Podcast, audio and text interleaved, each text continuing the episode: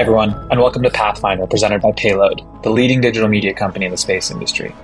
I'm your host, Mo Islam, and today we're joined by Steve Massey, the co founder and CEO of Prewitt Ridge, a company developing software to help engineers design and build complex engineering systems.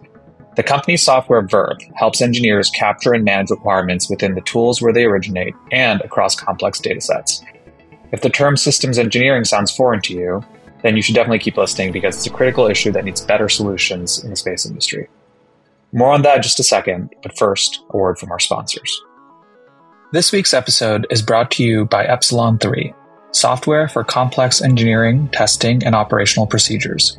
Epsilon 3's web based procedure platform enables technicians, operators, engineers, and management to instantly access information around current status of operations, release history, and historical reference of procedural content.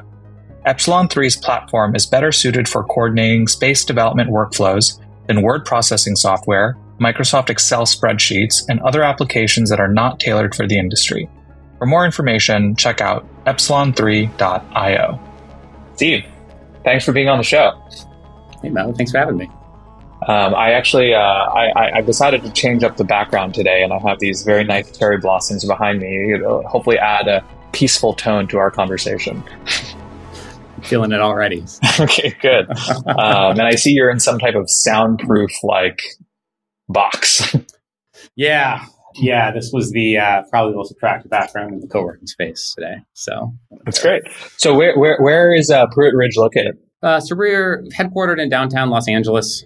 Um, yeah, I've definitely spent most of my time in LA in and around that area. Uh, but we've got a couple of offices as well. We've got one out in Albuquerque, mm-hmm. and then scattered folks throughout uh, the rest of the U.S., with uh, including New York, Austin, and Minnesota. So, oh, New York! I, we were, I, I don't I don't hear that very often. In fact, because I, I, I live in New York, and it's a very it's very frustrating because anytime I try to get together with space people, I realize there are none. Oh, if you throw a party, we'll, you'll make sure a few, a few of our guys show up. So yeah, we have thought about the uh, industry happy hours, um, which work very well in Los Angeles, but they don't work very well in New York. But uh, maybe, maybe, one day in the future, I, I can only hope. It's funny when uh, so a friend of mine, Max, um, who you might know, when he started uh, Launcher, I remember it yeah. was a New York based launch company, and I was like, I don't know how that's gonna I don't know how that works, but like that's awesome. And I'm very happy to see a space company doing its thing in New York City. But you know, he ended up realizing that New York is not where you build a space company and moved to LA. yeah, that's uh, definitely uh, not enough space there for that. No, so. not enough space. I barely have any space to live. So there, there you go. Um, anyway, tell us about, tell us a little bit about Prewitt Ridge. Uh, what are you guys building, um, and uh, you know, how does it all work? Yeah, so you know, we started Prewitt Ridge about three and a half years ago. At this point, um, kind of saw the an interesting problem uh, that I like to describe as how do you get the uh, software on the chip on the board in the box on the rocket, mm-hmm. and how do you do that uh, the most effective way possible? And uh, born out of some experiences of being a in mission management at SpaceX early on, uh, where we really had to manage this workflow of a successful space launch, successful space mission, and it all came from the, the the top level of writing down what do you care about? Why do you care about this? Effectively, requirements management, and then making sure uh, those top level concepts get appropriately handed off and shared with the rest of the uh, the rest of the team. Historically, that's a pretty manual process. You know, you got a couple of different platforms in play to do that. A lot of different, uh, very boutique and niche niche pieces of software that uh, don't necessarily always talk to each other, and a lot of very uh, manual interaction with folks. Um, so we build a uh, requirements management platform uh, for deep tech startups, broadly space, aerospace, but also applicable to medical devices, automotive, uh, nuclear, and so on. Uh, that under the hood is this very robust uh, graph database with a, a, an event driven execution pipeline to help share and disseminate information as those top level requirements and even the more software asks uh, involved in the product design. Um, we can propagate those to the rest of the system. So in short, we sell a requirements management platform, but it's uh, so much more spreading into this digital thread ecosystem and beyond. Got it. Okay. So for the uh, non-systems engineer like myself, um, if I'm if I'm thinking about this correctly, and please, I'm going to just give it a shot, and you tell me how many times I've got uh, how, how wrong I am. So uh, you have to build a let's just say a satellite bus, right? To keep it easy. Um, you have you know software engineers, you have mechanical engineers, you have a variety of different stakeholders that are all kind of coming together to build this bus, um, all working on different things at the same time. Um, and am, am, I thinking about this correctly in that this is effectively uh, a software um, solution to be to make sure that all of those stakeholders are coordinated and um, have real time kind of updates in terms of what they're all working on at, sort of at once. Is that is that sort of a, a, good way to think about it? Yeah, that's exactly it. Sort of the the right way to think about that. Um, because you know the reason why we have systems engineers is that they they're like the product managers at project level, the project owners uh, in a more traditional software company, but they have to go cross platform. But no, no one person can be an expert in literally everything. The same way as your mechanical engineer, you really want them focusing on the stresses and strains of the vehicle and the system. You don't. You know, they may have some background in fluid dynamics and plumbing. They don't necessarily need to be the expert in that. And someone else should probably also be the expert on that as well. Right. That systems engineer at the top level makes sure that um, you know those two pieces can come together in the end and also impact the larger system in general. Right. So, so uh, clearly this can be applied to a lot more than just aerospace, right? Uh, but you're you're a space guy by, by background. So, what what was it in the space industry specifically, and sort of your your um, experiences? Because you know you worked at SpaceX, right? One would argue that they definitely have their their their stuff together.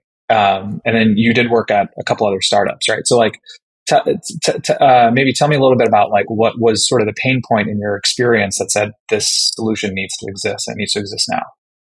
Yeah, yeah, and I think it's important to, to note that. I mean, we, we chose to start this company after seeing not only you know what were some pain points and things that worked well at SpaceX, but also at uh, following companies like Slingshot Aerospace in particular.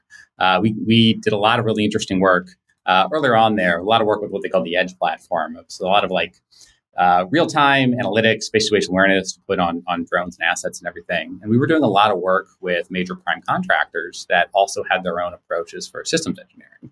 And it was almost the contrast between those two experiences that uh, the contrast and like common thread between them that made it feel like this was the right time to start this company. Um, but going back to the SpaceX experience, I mean, one of the things that we, we talk about a lot uh, just in our, in our, our platform is we turned six months into six hours. Uh, the what that came from was particularly earlier on when I was there, when we were engaging with our customers, we budget probably about six months to do mission analysis work, just to do that that CDR level analysis to say, hey, everything's all right, we're going to get you uh, space safely and okay.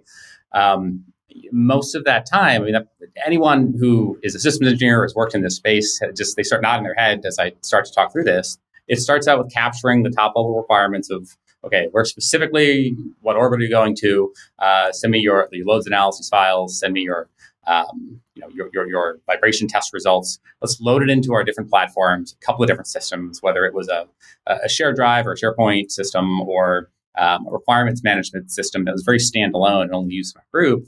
And then I would have to go and knock on the doors of 12 other disciplines, have them log into the platform, certify that I've entered the information correctly, that the customer understood the, the asks okay, and everyone's on the same page.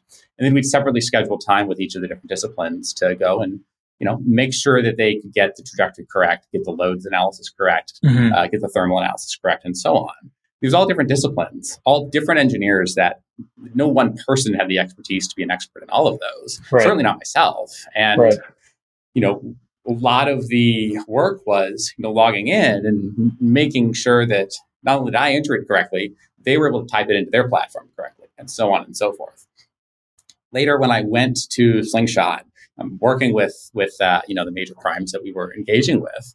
I would see similar workflows in a cross disciplinary space that you know the, the, the processes were kind of similar in, in, in that aspect, but like some interesting different approaches that I can get into later on. And so, you know, uh, at one point in I guess summer 2019, me and my co-founder went on a camping trip and just started talking.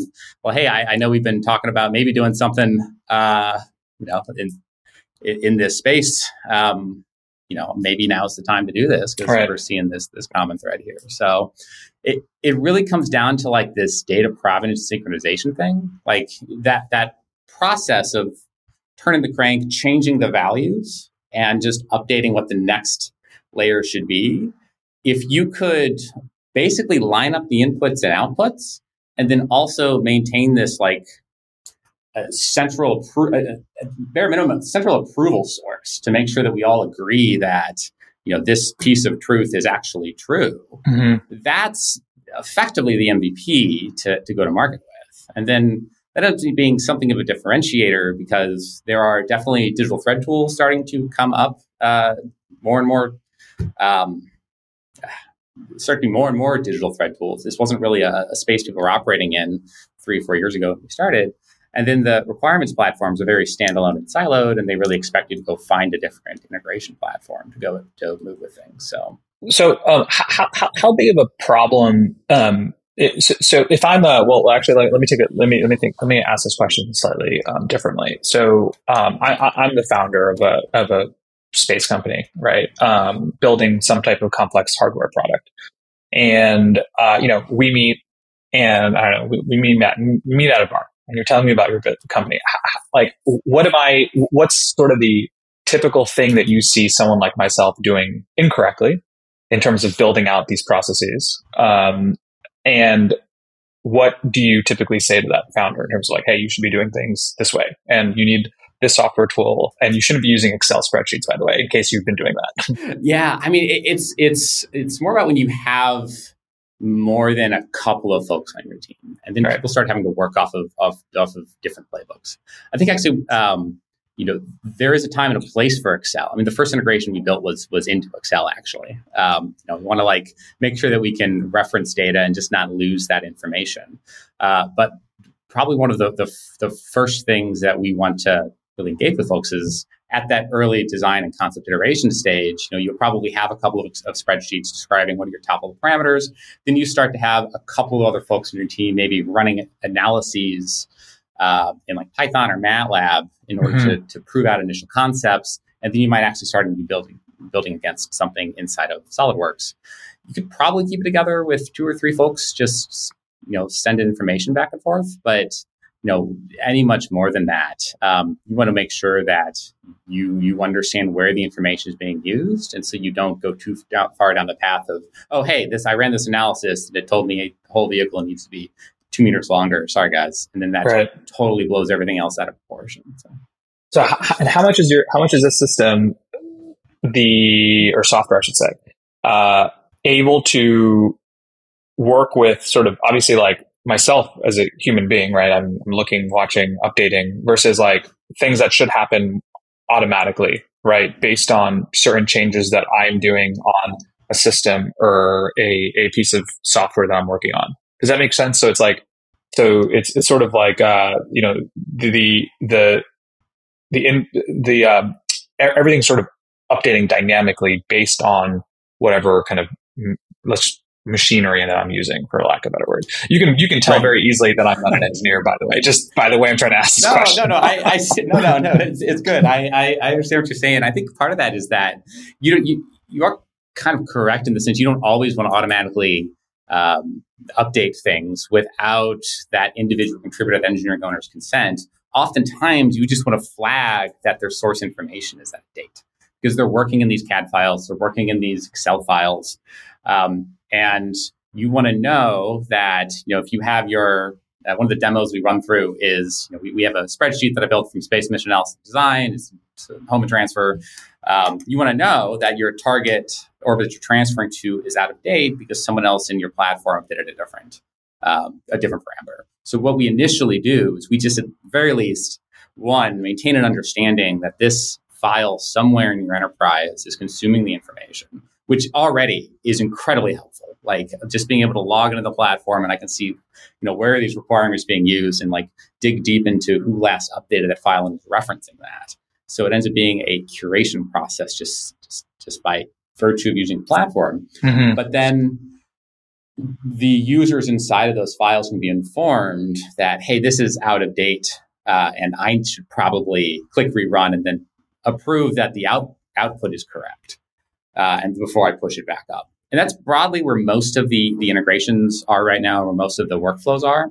We do have a few specific workflows um, that if you have an analysis, you're happy with it, and you've written it, uh, you know, in your Jupyter notebook or in Python, MATLAB, uh, we can pull that in, and as long as you formatted it correctly in Python, which is not that hard, it's just adding another wrapper around it. Um, we can then load it into the platform so that users uh, who consume information both upstream and downstream of that, you know, they'll be informed that if they update this value, it'll actually automatically rerun. So we have a couple of customers who use that to, um, you know, do those automated checks uh, as they go as, as they start to evolve through their system. So um, I, I have I saw a very interesting, fun question that you pose on your website and on your blog. So I'm going to ask right I'm going to ask right now because I think it's it's it's uh I think it serves for good discussion. So uh, and, and I think it gets to the heart of like an, another question I'll ask very very quickly after it. But um, is systems engineering quote just an exercise in paperwork right? So you have you have this this fun question.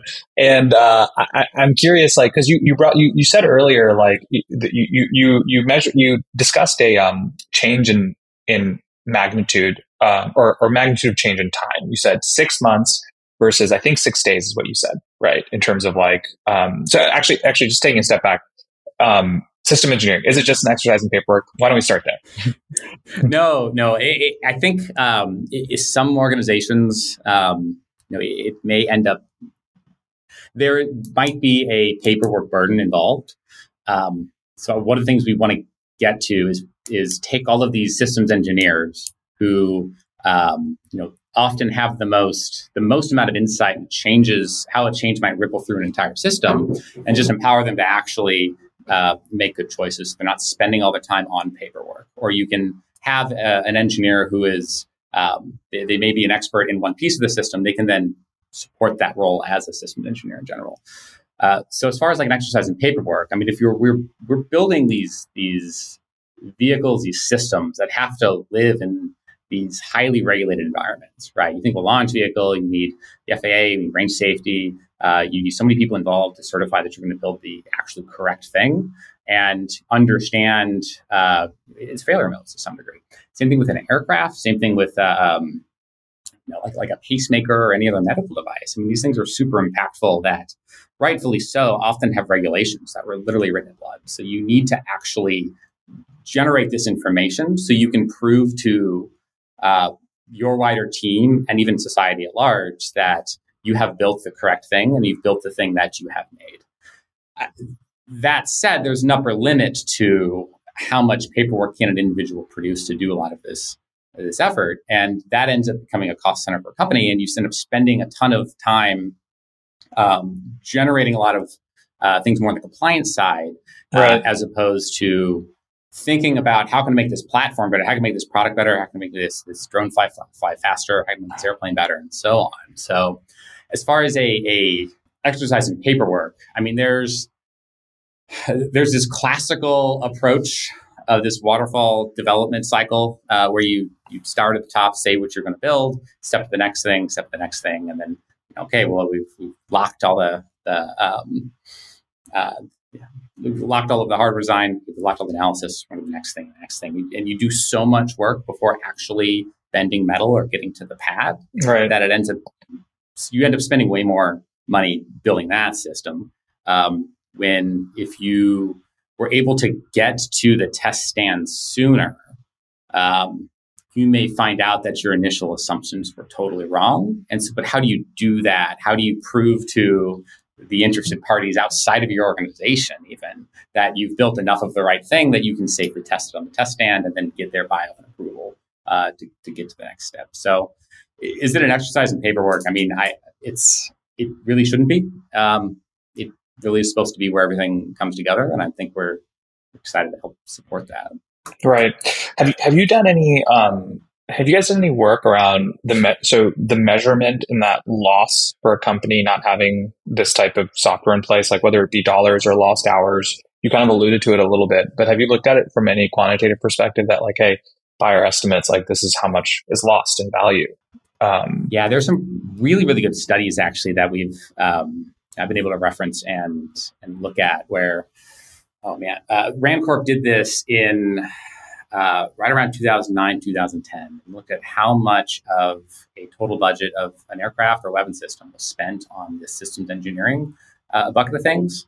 Uh, and they're redoing the study right now, actually. You'll probably run into the researchers um, if you go to any of the AAA conferences like SciTech. Um, that um, I'm, I'm, I'm, blanking on the statistic. I want to say uh, that it's anywhere from 20 to 30% of the total budget uh, is spent on that. So if you apply that to the cost of the F-35, you apply that to just generically hypersonics R&D, um, you're, you're, you're referencing with super, super large figures that you could have used for sustainment of the vehicle, uh, you know, better research and development, just building a, a strong system. So, uh, but that's not to say that you don't, you shouldn't have systems engineering. Uh, that's to say that this is a point to like make that entire area way more efficient, right? Getting people to try things faster and move faster. And I like I, I bring up the, the DoD example in particular because I mean, this has become a focus area almost independently in, in the various services over the last couple of years in terms of digital transformation and digital engineering.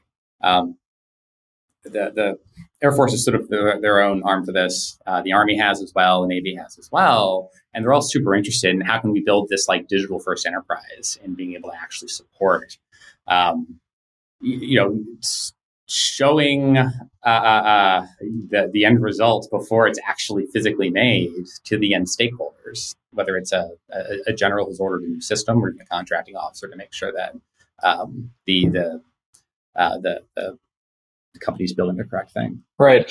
So uh, this kind of gets me to um, thinking about NASA, right? So, like, how, how, does NASA think about systems engineering in general? I mean, like, if we go back to the Apollo program, uh, was it a million plus people worked on that program, and I think they went from like from like clean sheet to like launch in like six years. I want to say something like that. So, like, have you have you um, or, or are you familiar with how NASA thinks about this across their all their different subdivisions and engineering teams and um, just the broader organization.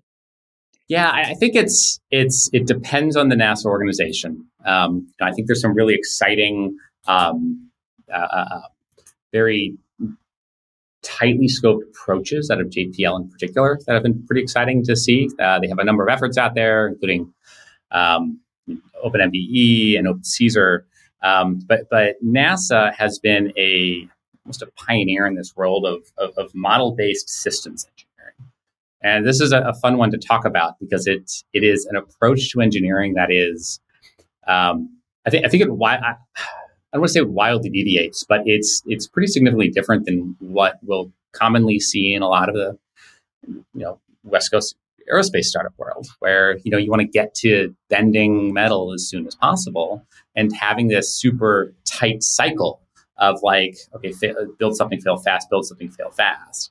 And i, I, I would there, there's an argument that we make that the last 20 years the first 20 years of model-based systems engineering has been it, it's I, I, feel like it's made some organizations a little uh, gun shy to like actually go out and, and try something and build something. You end up uh, effectively over modeling before you get to the point of actually uh, developing something. That's not to say that that there isn't a place for model based systems engineering, but it's it, it ends up uh, the model ends up being the product itself that, as opposed to the actual completion of uh, the hardware. And this is something that even like the government acknowledges. This is the people that that run organizations will acknowledge that like, well, you know, we we we got this far in the testing, we built the new aircraft wing, and then we built the model because the contract asked for it. And that's not the point of the modeling system. That's just a fluke of the regulatory environment you're in. And that goes back to that paperwork exercise where we've shifted the paperwork from being actual forms you fill out to being um, digital models that you might make at PDR uh, after you've done a number of significant work campaign, and then you go do a bunch of work, and then you have to go and update the model, and you need a person to go and update the model, and that's not really like the way that's supposed to be. And so this goes back to where we're thinking about our system is that how can you how can you take all this information, right? I mean, like I the other day, we're taking the top level requirements input uh, as the, in the human layer of like, why do I care about this airplane? We're mapping engineering values that either the user has input or we've helped them extract from that and mapping it into the actual engineering tools that are doing the work, how can we perform a transform with that knowledge into that model so that you don't necessarily have to spend so much time maintaining that model? I think that's where we're, you know, we're, we're looking at we're going over the next couple of couple of uh, quarters. Um, and so, going back to your your earlier question of how does NASA approach this, um, I, I think it's it's they do a really good job building things under some very difficult constraints in an environment where they are not allowed to fail. And you know they they end up um, preventing that uh, that failure uh, by su- investing significantly on the modeling side.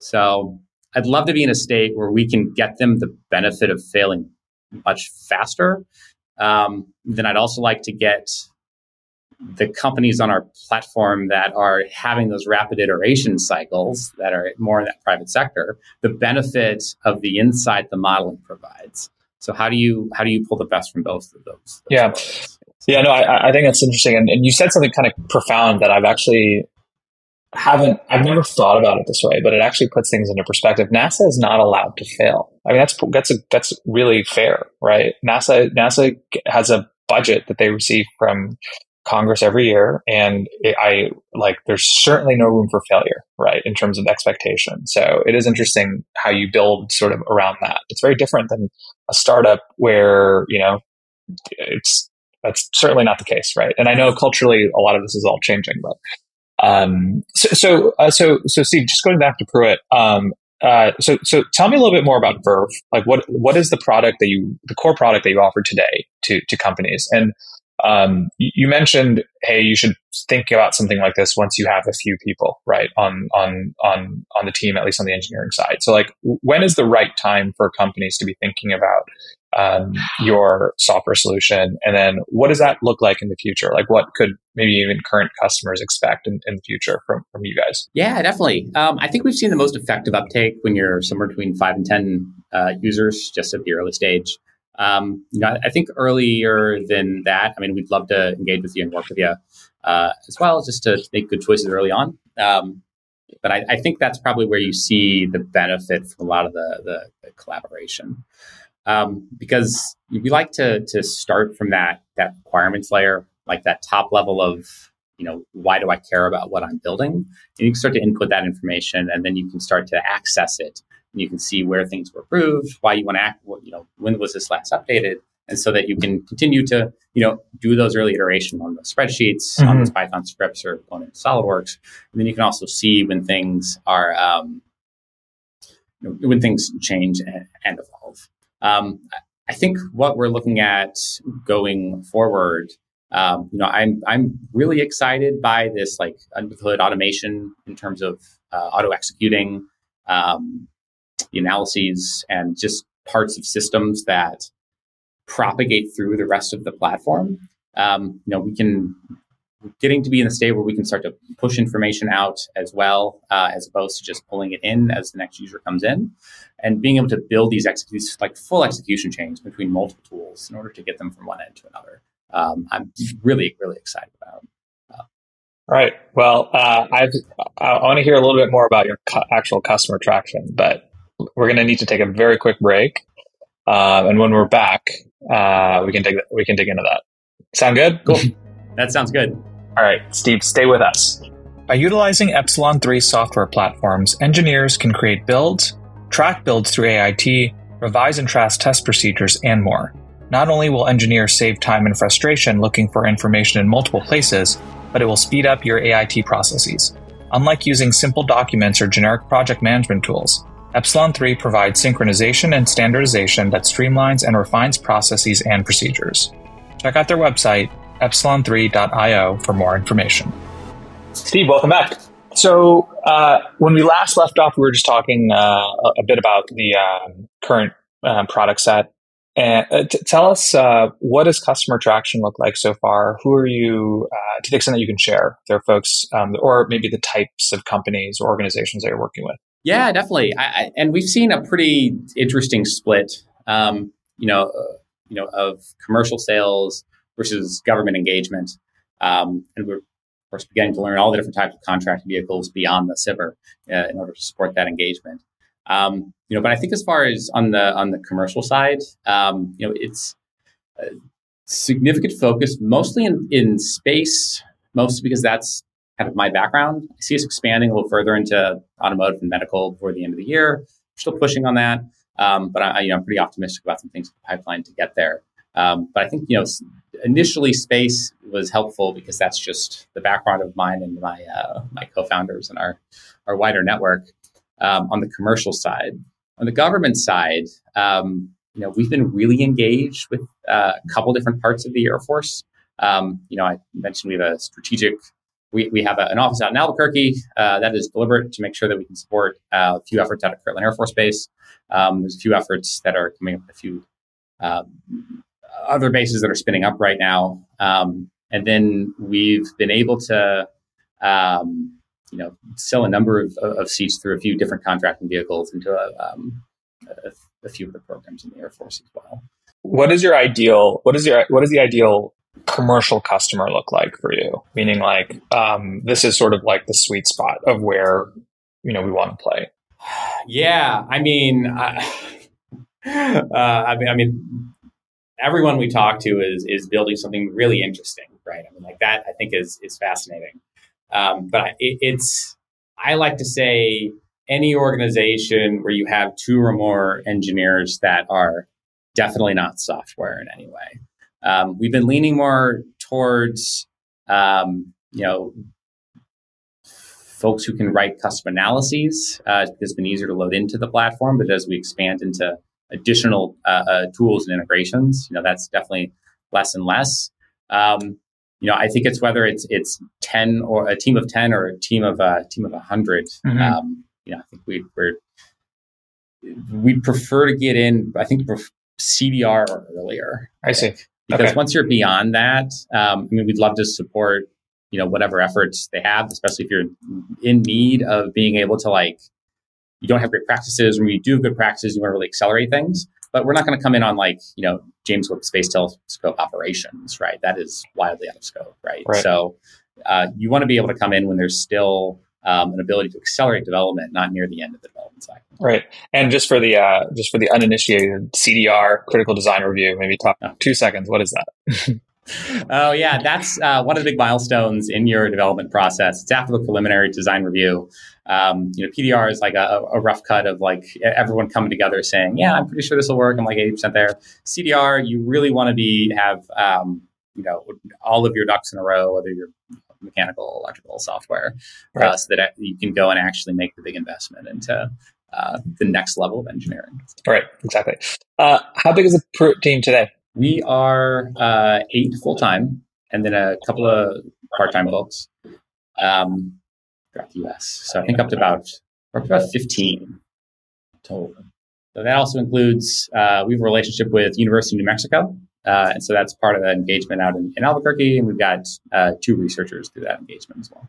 So, Steve, tell me, uh, tell me a little bit about what uh, solutions or types of solutions that are out there um, in market for for uh, potential companies that don't look your, like yours, or, or, or said different, maybe said differently, like what sort of what's sort of the differentiator about your uh, software solution versus what what else is out there right now in market? Yeah, that's a really good question. Um, you know, I, I, think I like to. One thing I really noticed is that there are, are, platforms that are really working to be a requirements tool, and their entire business is, is around selling seats to access the requirements you've loaded into their system, and they they built a number of workflows in a very specific, almost waterfall way in approving and maintaining uh, you know that those that text database effectively. And then you have another set of tools that are really only just started uh, to be built out over the last uh, three to four years in particular uh, in the digital thread space that start to plug start to plug in uh, different engineering tools uh, together to try and get data in and out of them. Um, you know, you see some of that inside of the major tool vendors, and you also see some cross uh, vendor uh, tools as well that are more more agnostic. Um, but you don't really have anyone that offers an integrated solution between those two. And I think that's one of the big differentiators that we, we set out just from the beginning um, is that I don't really fully understand the intent of what I'm building if I can't understand, you know, what I've written down and how it maps into the rest of the system. And so if you take a layer, a step back and think about, well, I, what am I doing here? Am I, am I capturing requirements uh, for regulatory purposes? Or am I trying to truly understand if I've built the correct thing? You need to have a little bit of both. And so we've ended up building an underlying system that can support um, not only uh, capturing effectively that, en- that engineering decision tree, but also um, understand where that information is being captured and consumed uh, elsewhere inside of the ecosystem.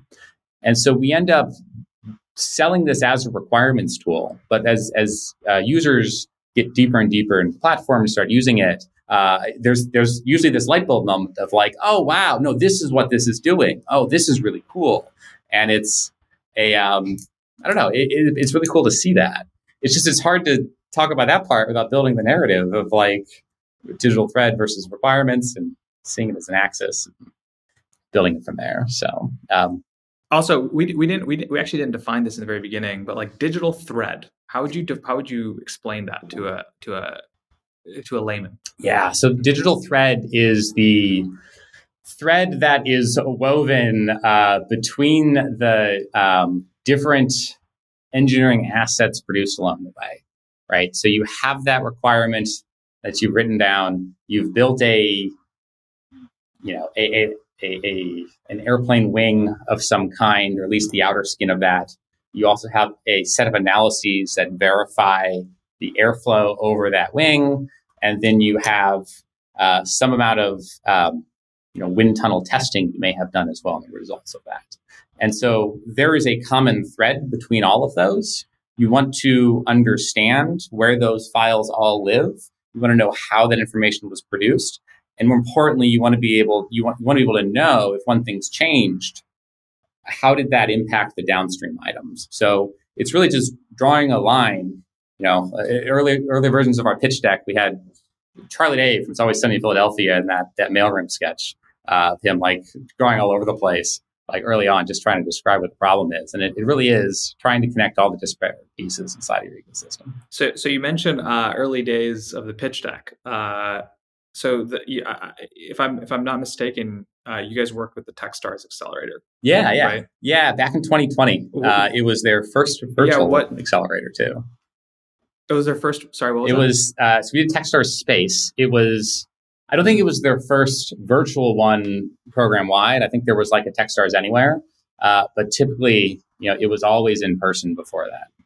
So it was their first virtual. Okay, well, two questions then. Uh, one, uh, why did uh, how did you guys decide on Techstars? And then two, what was it like to go through the accelerator or an accelerator program virtually? Yeah, well, no, it, it, was virtual because of COVID, which was widely regarded as a bad time. Uh, but you know, I think we uh, made a uh, um, they did a really good job of you know leveraging what they they could from that, um, in the sense that we probably we, we saw probably a greater engagement from the the wider mentor community because people would just call in, right? You weren't necessarily as constrained.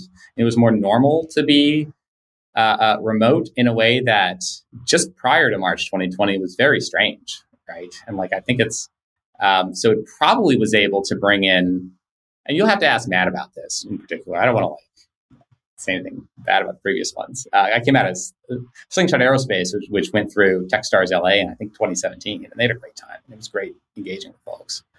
Um, but yeah, I don't know. It was interesting. Um, you know, th- there's we definitely uh, uh, tried a bunch of different ways to like replicate the in-person experience, then also tried to to leverage the opportunity to like bring as many different people as possible. I forgot the first question you asked me. no, I asked uh, why why TechStars specifically. Oh yeah, I liked the small class size. I think that really appealed. Um, you know, I think that they they were very focused as well because it was the TechStars Space Accelerator in 2020. Um, you know, I think we kind of saw it as like a we, wanted to me and my co-founder Zeke wanted to see this as a um, like an accelerated MBA program, like specifically like how to run the business and try to like, you know, we have this concept we've been working on. We have some early prototypes. Uh, we have some interesting traction early on. Um, how do we build from there and like learn how to grow as company leaders? I think it did, I think it did a good job of that. So just uh, yeah, yeah. No, I've heard I've, I've heard great things about Matt and his uh, Matt team. So they're they're doing a, definitely doing a great job out there. Uh, I want to switch. I want to switch gears for a second um, and talk about Hyperloop. So you spent some time on a project that we don't typically hear a lot about, which is very cool. How did you end up working with? Well, actually, let's start off. What is Hyperloop? Oh man, how did you end up working oh, on Hyperloop? Yeah, that uh, that that was an interesting time. So uh, this was what 2016. Um, this is actually probably where I got super close to my co-founder Zeke. Uh, we so we were in the launch group, right? And there mm-hmm. was at, at SpaceX, obviously, just right at SpaceX, and this was the SpaceX Hyperloop Pod competition. This isn't one of the the companies that that later uh, uh, you know built around the Hyperloop concept. Um, but this, like my involvement of that came about. I, I was in so I was in launch. The AMOS-6 incident had just occurred, and so we needed to stand down to investigate uh, why that uh, vehicle incident happened. And um, you know, I wanted to, I took that as an opportunity to like try and get involved with something else in the company uh, while I, you know, maintain, you know, my customers on effectively on pause because we weren't really launching at the time.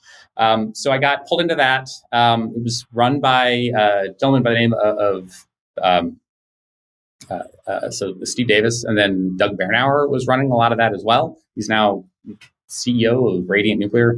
Um, and we basically built these, guess it's a kilometer long uh, uh, uh, tube behind, up and down Jack Northrop Boulevard uh, that we could pump down to uh, near vacuum. Uh, and then we built these, effectively called them the, this pusher system that was a, um, a, a couple of it's an interesting collection of parts from uh, from both Tesla and SpaceX in order to build this pusher pod uh, to uh, then have different engineering teams from around the globe compete the platform. It was a very interesting test bed to like, yeah, like I think it was like the world's first or second large, uh, second largest vacuum chamber uh, just by volume.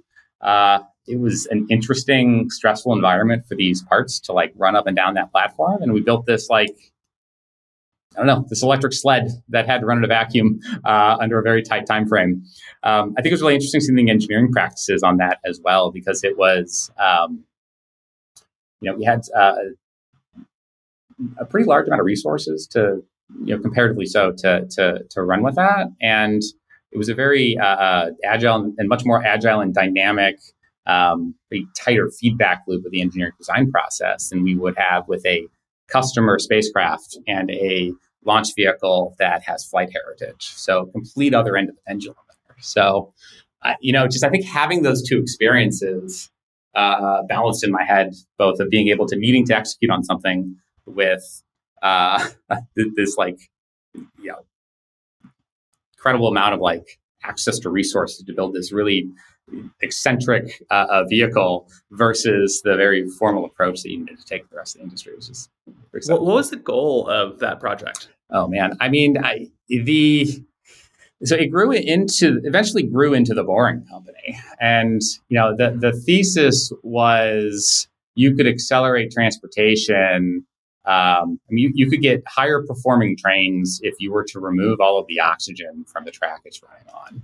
Um, so that that's an interesting thesis. Um, I think yeah. what the Boring Companies has converged on is, um, you know, focusing on the tunneling aspect of that, and then working with communities to to roll out their Loop product on the other end of that.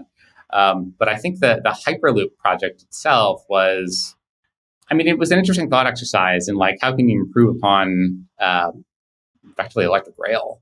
I don't know. I think about this this a lot. Like I, I in my uh, uh, I think in my free time, um, you know, I, I, I, do a lot of work. Um, advocating in the community for uh, more micromobility, uh, bike lanes, and so on. And I think about public transit infrastructure uh, and you know how can you improve mobility in a city like Los Angeles, right? And um, Hyperloop is interesting because it's taking some aspects that definitely do work um, as part of like a, a, rail system, right? I mean, there's there's a there's a, a passenger, there's a convergence on the number of passengers you have on a rail system that like individual cars cannot meet in any way, um, and then they just send them. They can make them go as fast as possible. So no, it's it's interesting. I actually I've met a lot of space sectors. I haven't met anyone who worked on uh, like you know the the beginnings of you know the the the or, or early days of like hyperloop related work. I think it's super interesting.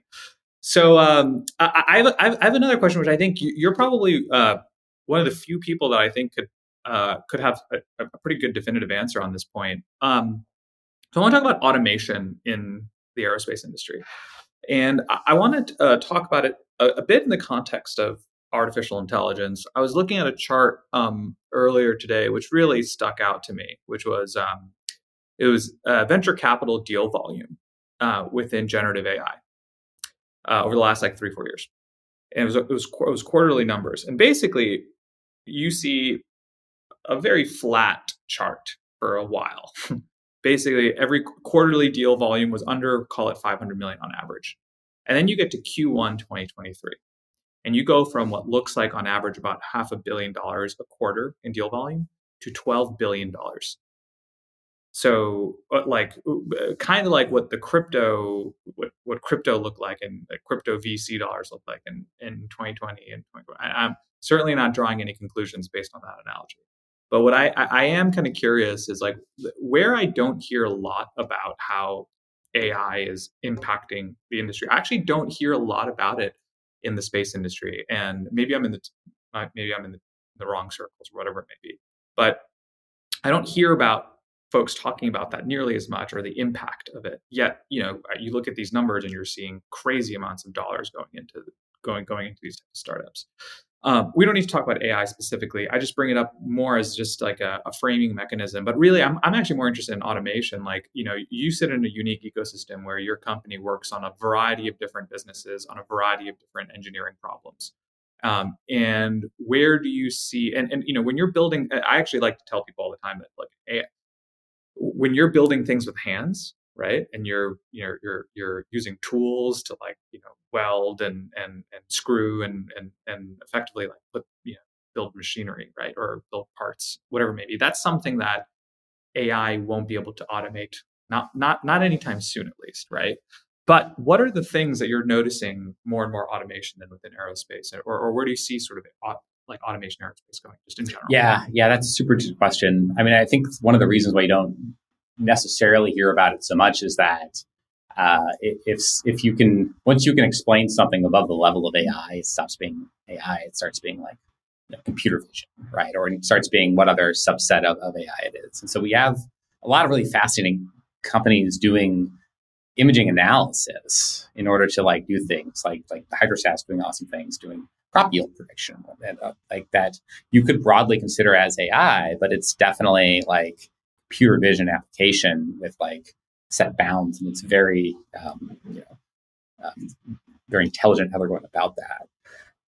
Um, but as far as like the generative space, I mean, I think what you're, you're, getting at is how can I, when can I go into the Tony Stark's basement, and wave my hands around, and talk to an assistant to kind of make my next Iron Man suit? And I, I think I mean, I'd love to get there. I, think that you know there, there, are some steps we have to take to get there first, though. Um, you know, I think one of the things you've seen deal flow go up with AI recently is just the impressiveness and accessibility of these large language models, starting with with ChatGPT. Um, but like under the hood, I mean, DaVinci was, which is the model that OpenAI released, had been already been on the platform for, for months at that point. It's just when they released it in a way that you can converse with it and ask it, hey, can you make me a cocktail? And have it give out a, you know, comedically wrong answer, but then eventually get to the right answer over time, over the following six months to a year. Um, yeah, I think it got a lot of people really excited about the potential of that. Um, but as far as as in the aerospace industry, I mean, there's it's harder because the consequences of being wrong are so much greater, right? And so you almost need you we you should be having AI elements, right? I mean, a lot of people use this company called nTopology that does generative design for 3D modeling, and it finds the ideal load paths to build out the right system, uh, like mechanically. So that should be in a part of your workflow, but until you can get to like something that's super deterministic, it should be considered a part of your more squishy human level of the workflow, right? I mean, you have a human that has written an analysis, right? That human needs to assess the data that comes out of that analysis. Um, I think you'll start to see those quote unquote AI components coming in as, as like basically black boxes um, in some of those elements as well. Um, so I think it's it's an interesting problem, right? Like it's like even like circuit design, right? I mean, like ever since I was uh, an undergrad getting an electrical engineering degree, there was like the auto router in, in building your printed circuit board, and it never worked correctly. It just kind of guessed it, like put this resistor here, this chip here, and draw a bunch of lines, and it was always like. In 2010, it was terrible. Like I think nowadays it's getting a little better, um, but I don't know. I, I think it, you'll you'll you'll see AI, you'll see automation, but it's it, it, it's going to bubble up through all the different things. I don't think you'll necessarily see a top level, uh, I can generate you a rocket company because the total set of software tools needed to do that is hundreds of millions of dollars. So. Well, I got a funny. I have a funny story for you. So uh, a couple days ago, I was I was messing with Bard, which is Google's like version of ChatGPT, yeah. and I asked it. I was like, "What do you know about Prewitt Ridge?" Like the companies. But I have to, I have to, I have to clarify. What is it? You know about the space company, Ridge? And it said it actually got a lot of it right, except it said Prewitt Ridge was founded in 2020 by Rob Meyerson, the former president of Blue Origin. and I was like, I don't think that's right. Rob's a friend, and he's he's uh, he's a, he's one, he's on our board of advisors. But uh, it's you should you should well I, I, I thought it was very I thought it was very funny. Um, and uh, I figured you get a laugh out of that one. So uh, uh, okay two two two more questions. Um, uh, these are these are softball ones. Uh, Prewitt Ridge where did the name where does the name come oh, from? Oh man that is a campsite in Big Sur. So we wanted a name that we could uh, get the dot com for. We wanted something that wasn't necessarily tied to space and we didn't want to drop a vowel or add letters or add numbers to the name. So uh, we eventually converged on campsites we had been to, and we really liked the the sound of it. Reminded us of like, you know, there was this this '90s era optimism uh, in technology. We wanted to kind of kind of bring with us, and so we wanted to kind of adopt that uh, into the into the ethos. So. Well, I think you might have just uh, led me to my my my last question, which is, what do you do in your free time? Yeah, well, I, I mentioned earlier, I uh, uh, you, you we talk about systems engineering, you talk about systems thinking. Like, what is the most effective way to solve a problem, and what is like where, where should you focus your effort on that? Um, I think for me personally, again, that goes back to this this eh, oh man, this like mobility experiment because mm-hmm. you know if mm-hmm. you think about if you think about climate change, think about um, you know, housing inequality inside of the valley in particular. Like these are all problems of geometry. Um, there are problems of, of, you know, how are we, where are we investing our resources, right? And, you know, I, I joke that I'm a, single issue voter for bike lanes just because it's, it seems to be like, where can I focus my efforts on, on something in, in that part of the world and then see what the ripple effects end up being. And, you know, I, I think if we're able to get around outside a little easier, um, you know, you know, if you're able to take those 50% of autumn of, of car trips, which are under, they're all under three miles or so. If you were to move those and spread them out through a diversity of vehicle types, I think you'll see happier and healthier population, to be honest. Like, I think you'll just have a better time going out into the world. So, um, I've been engaging in some of the bike stuff uh, more aggressively over the last couple of months. Um, all right, so we all we all know we all know what you're going to be doing after uh, after Prewitt Ridge. It sounds like you're going to some there's some urban planning or some type of startup idea there. helping kind of rebuild urban infrastructure. Yeah, or rethink it's urban infrastructure. it's all it's all it's all related. I mean, it's it's the operating system in which our you know, we all live. Same as like we want to be the operating system in which engineers live. So it's uh yes, exactly. Well, Steve, thanks so much for being on the show. This is great. Uh, this is this is not this is not a uh, easy topic, I'd say, for for the non-engineer, but I think you did a great job uh, uh boiling it down to its core core pieces. So, yeah. Um, thanks again for being on the show. Really appreciate it. This was fun. Yeah, appreciate it, Mel. Those are great questions. Really appreciate talking to you.